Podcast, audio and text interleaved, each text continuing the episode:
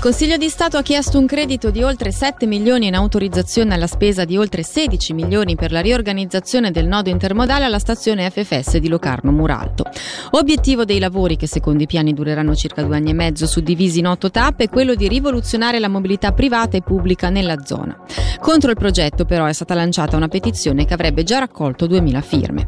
Per beneficiare dei contributi federali di quasi 5 milioni e mezzo di franchi è però necessario iniziare i lavori entro la fine del 2025 come ci dice Martino Colombo per la divisione dello sviluppo territoriale e della mobilità. È vero che ci sono 5 milioni di partecipazioni da parte della Confederazione, sono previsti nell'ambito del programma d'agglomerato che hanno una scadenza. Questa scadenza noi non vogliamo perderla, ma non è questa la ragione principale per cui le critiche sollevate sembra che non trovino ascolto, bensì perché noi guardiamo tutto il comparto della stazione nel suo complesso, si muovono 25.000 persone in questo comparto ogni giorno tra persone a piedi, chi arriva con il treno, chi arriva con la macchina, con la bicicletta, tutto l'insieme viene modernizzato modernizzato, se pensiamo alle altre stazioni principali in Ticino, Bellinzona, Mendrisio, Chiasso sono state modernizzate, Lugano è in corso con un grande progetto, Locarno arranca un attimino e quindi si tratta adesso finalmente di dare un volto moderno e adeguato anche alla stazione di Locarno Moralto. Il sindaco di Massagno Giovanni Bruschetti si è dimesso, lo riferisce il Corriere del Ticino che riporta anche le sue dichiarazioni con qualche mese di anticipo e non senza dolori, dice il sindaco chiudo il mio percorso politico. Bruschetti ricordiamo aveva già chiesto e ottenuto di essere sospeso dal suo ruolo in seguito all'inchiesta penale per il caso del quadro scontato. 11 deputati locarnesi al Gran Consiglio di vari schieramenti hanno inoltrato una interrogazione al Consiglio di Stato sulle chiusure notturne dei pronto soccorso pediatrici di Mendrisio Locarno comunicata settimana scorsa dall'EOC. Tra le domande al governo anche le conseguenze di questa decisione. Sentiamo il primo firmatario Nicola Pini. È già qualcosa di meglio rispetto a quanto era stato ventilato un anno fa con una chiusura ben più marcata. Comunque anche a livello notturno uh, sarà garantito il, il, servizio del pronto soccorso adulti e anche un picchetto telefonico da parte lì dell'istituto pediatrico. Quindi eh, è già qualcosa di meglio rispetto a quanto l'anno scorso era stato ventilato, però rimangono ancora alcune domande aperte e un po' di perplessità naturalmente. Eh, sia in chiaro che una certa centralizzazione per quanto riguarda le cure specialistiche debba esserci perché non bisogna nascondere la necessità di trovare soluzioni che possano coniugare la qualità del servizio e la sostenibilità anche finanziaria del sistema. Però ecco, eh, c'è un qualche dubbio che eh, questo debba essere fatto a livello di pronto soccorso, quindi di prima accoglienza in situazioni anche eh, di urgenza. Non saranno accettate conseguenze sul personale in caso di tagli nei trasporti pubblici, a sostenerlo il SEV, il sindacato del personale dei trasporti, che ha portato le sue rivendicazioni all'attenzione del direttore del Dipartimento del Territorio, Claudio Zali. Ma cosa succederebbe qualora queste non venissero rispettate? Lo abbiamo chiesto al segretario del SEV, Angelo Stroppini.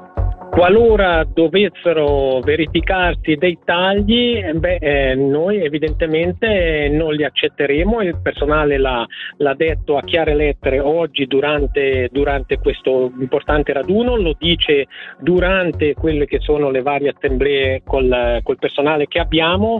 Le nostre rivendicazioni sono state portate all'attenzione del consigliere di Stato Zali, dunque nessun licenziamento nel settore dei trasporti pubblici, nessuna riduzione salariale salariale di qualsiasi genere e soprattutto mantenimento di contratti collettivi di lavoro di, di qualità. Qualora questo scenario dovesse divergere dalle nostre rivendicazioni saremo pronti a scendere sul piede di guerra. Anche in Ticino si discute di antibiotici. Questi, se usati malamente, possono avere conseguenze non indifferenti con lo sviluppo di resistenze specifiche che a lungo andare possono rendere gli stessi antibiotici inefficaci. Questo al di là delle carenze produttive e di approvvigionamento. Inoltre i medicamenti vanno presi solo su prescrizione sono inefficaci contro le malattie virali tipiche del periodo invernale. Sentiamo il dottor Franco Denti. L'indicazione proprio data dalla Confederazione, nonché dal nostro medico cantonale, è proprio quello di fare molta più attenzione alla somministrazione di antibiotici e soprattutto di eh, andare possibilmente verso quello che è il dosaggio giusto. Posto di prescrivere il medico la scatola, prescrive soltanto pillole necessarie per la cura. Quindi se la cura è di 5 giorni e, e, l'antibiotico deve essere preso due volte al giorno saranno soltanto 10 pastiglie, non 14. Quindi si fa un risparmio di, di 4 pastiglie. Quindi risparmio finanziario da una parte ma anche appunto utilizzo più parsimonioso degli antibiotici. Questa è una direttiva chiara, abbiamo proprio fatto una formazione con il medico cantonale mm, proprio qualche giorno fa.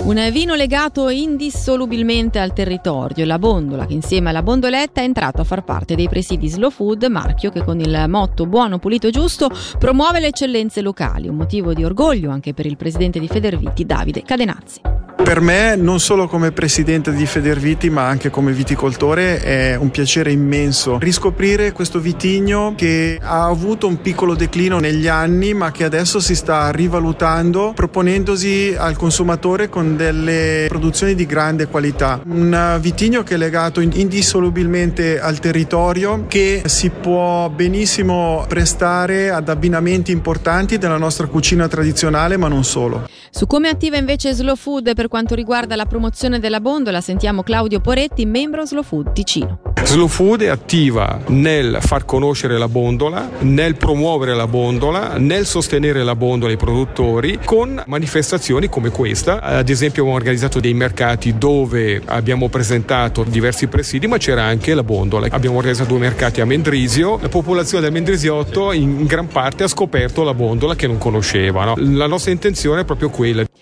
E dalla redazione per questa sera è davvero tutto. L'informazione di Radio Ticino torna domani mattina puntuale a partire dalle 6. Da Alessia Bergamaschi, grazie per l'attenzione e l'augurio di un'ottima serata a tutti.